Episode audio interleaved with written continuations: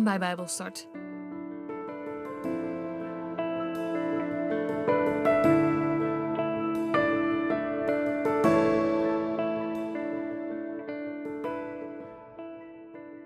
Ik lees met jullie uit de basisbijbel 1 Johannes hoofdstuk 4. Lieve broeders en zusters, geloof niet zomaar iedereen. Ga bij iedereen na of zijn boodschap wel echt van God komt. Want er lopen heel veel bedriegers op de wereld rond. Zo kunnen jullie de geest van God herkennen. Iedereen die erkent dat Jezus Christus werkelijk een mens van vlees en bloed is geworden, hoort bij God. En iedereen die dat niet wil erkennen, hoort niet bij God, maar bij de vijand van Christus. Jullie weten dat die vijand zal komen. Hij is er ook nu al. Jullie zijn uit God geboren, kinderen, en jullie hebben de vijanden van Christus overwonnen.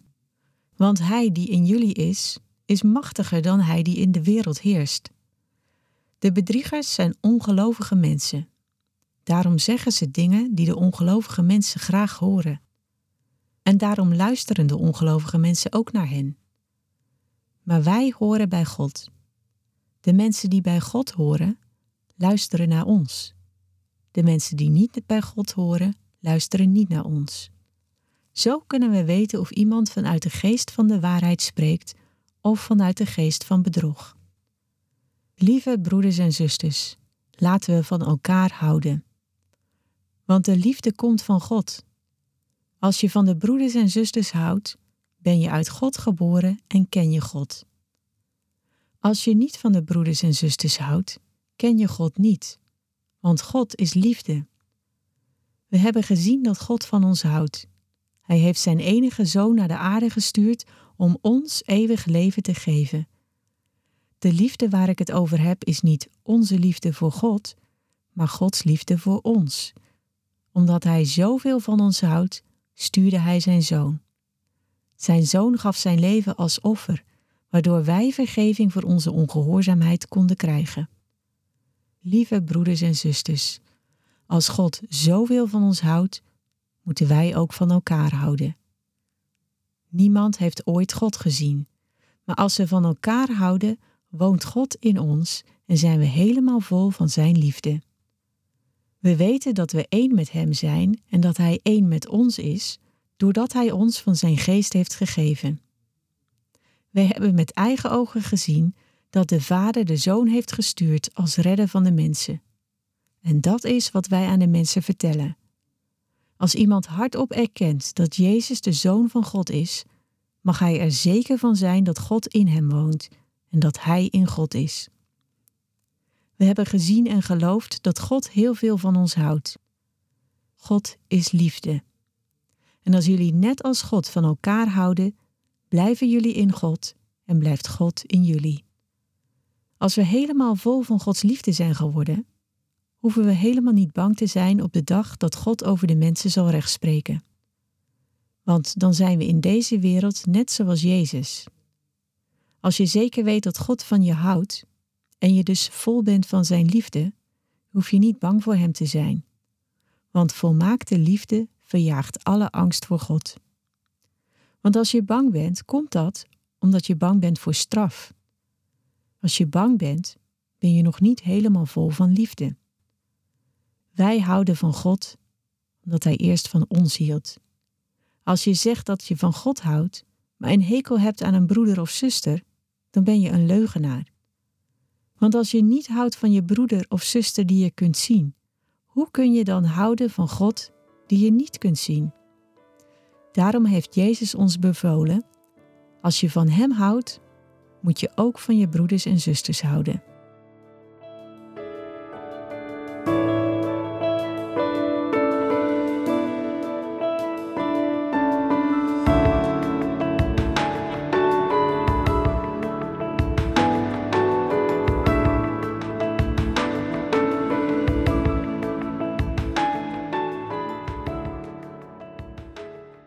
Mijn naam is Brian Habelt en welkom bij aflevering 4 over de serie Doe wat je gelooft.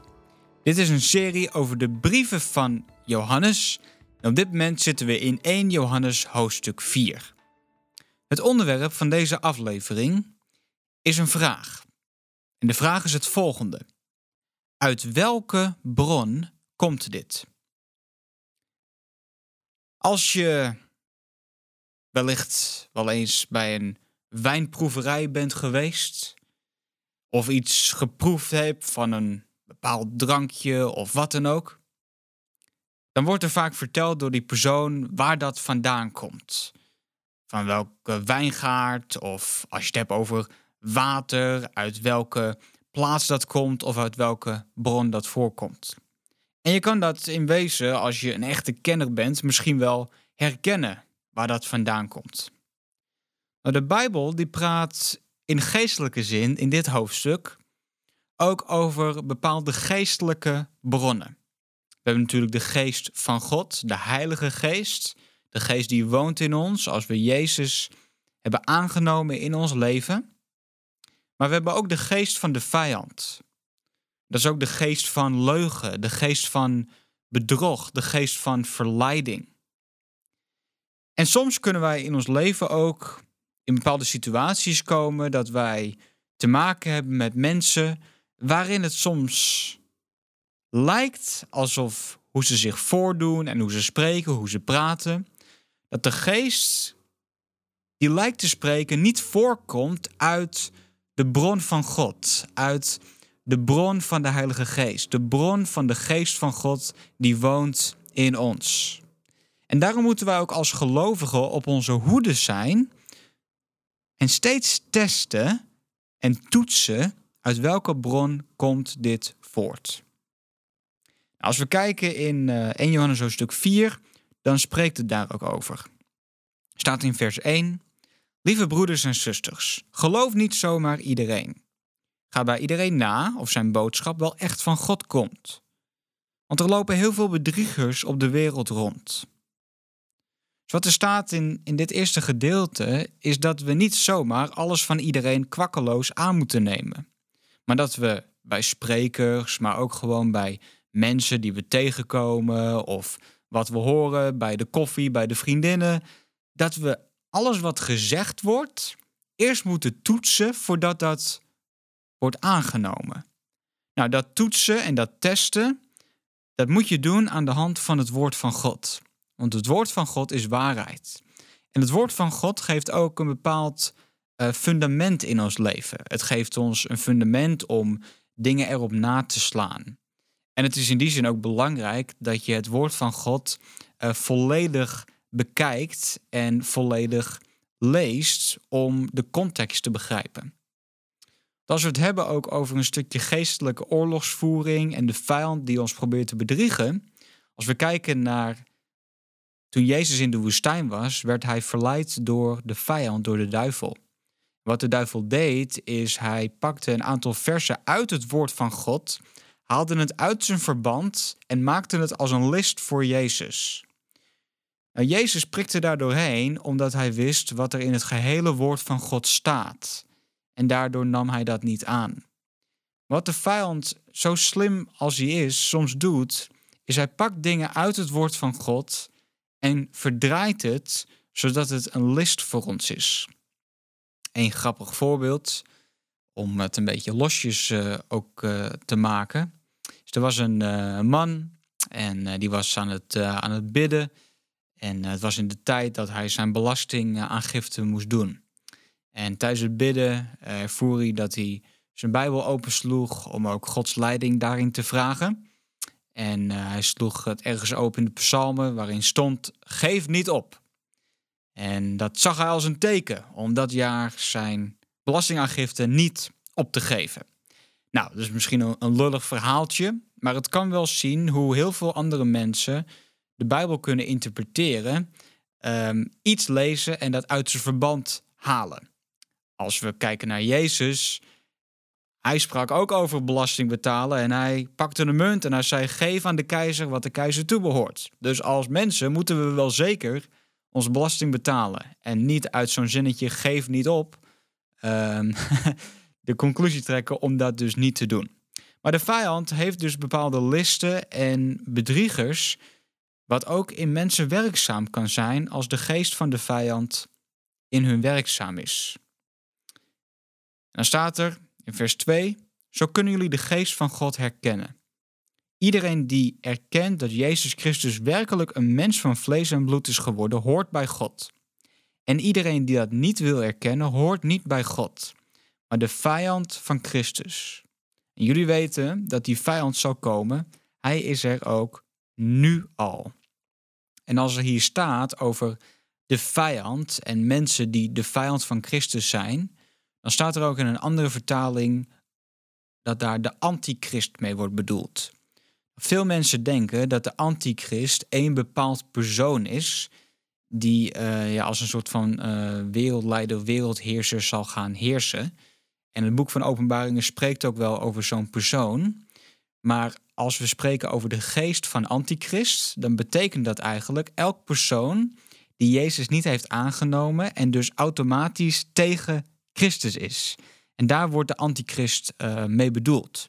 En elk persoon die Jezus niet heeft aangenomen, die is eigenlijk een antichrist. Hè? Soms zeggen we wel eens, nou, die persoon is echt anti tegen het geloof. Anti-anti. Nou ja, dat is eigenlijk een, een antichrist. Omdat de geest van God niet werkzaam is in het persoon, maar dus wel de geest van de vijand. Als we dat dus zo zien in het woord van God.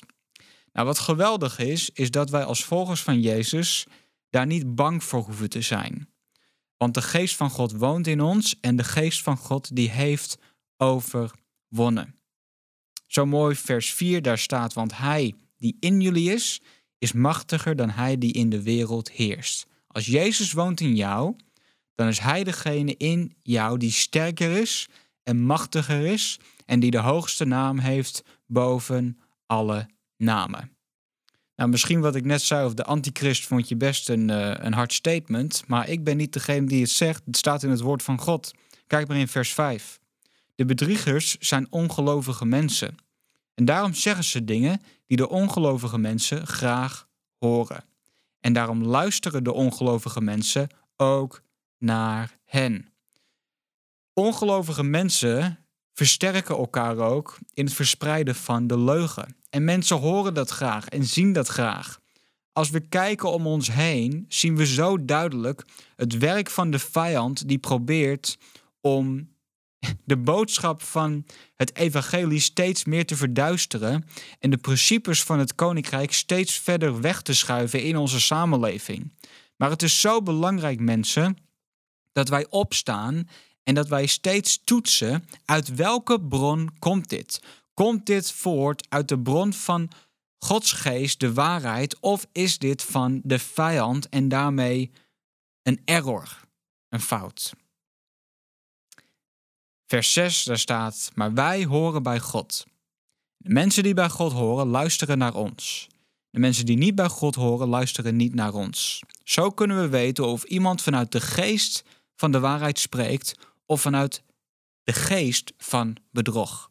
Twee geesten: de geest van de waarheid, de geest van bedrog. En als we het hebben over doen wat we geloven, over handelen in woorden en daden waar we in geloven, dan wil ik jou ook echt vragen om in alle dingen op te staan voor de waarheid, op te staan waar je in gelooft en ook in bepaalde gesprekken mensen aan te spreken als je weet, dit is niet zuiver, dit is niet goed.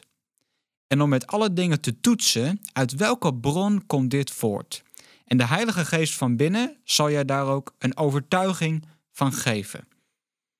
En in alle dingen, want we zitten midden in het gedeelte wat ook juist gaat over God is liefde en over hoe wij liefde ook naar elkaar moeten laten zien als broeders en zusters. Corrigeer mensen en spreek mensen aan altijd in de liefde, want dat is hoe een volger van Jezus handelt. Liefdevol. Maar dat betekent niet per se dat je dan ook daarvoor wegkaatst en wegdeinst. Kom juist op voor de waarheid. Zo mooi, daar staat ik mee af vandaag, vers 17. Daar staat: Als we helemaal vol van Gods liefde zijn geworden, hoeven we helemaal niet bang te zijn. Is dat niet mooi? Als we vol van Gods liefde zijn, hoeven we niet bang te zijn. Dus de vraag aan jou is: uit welke bron komt dit? Stel jezelf die vraag in situaties en laat de geest van God je leiden. Hey, bedankt voor het luisteren. God zegen en tot de volgende keer.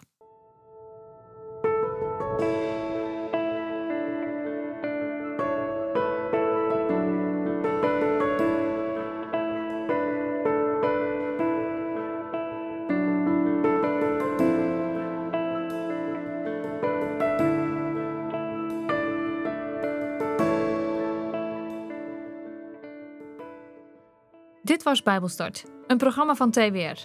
Het is gebaseerd op het Amerikaanse programma Through the Bible, ook wel TTB genoemd. En deze uitzending is een samenvatting van twee afleveringen. Wil je meer weten? Ga dan naar ttb.org of ga naar twr.nl/bijbelstart.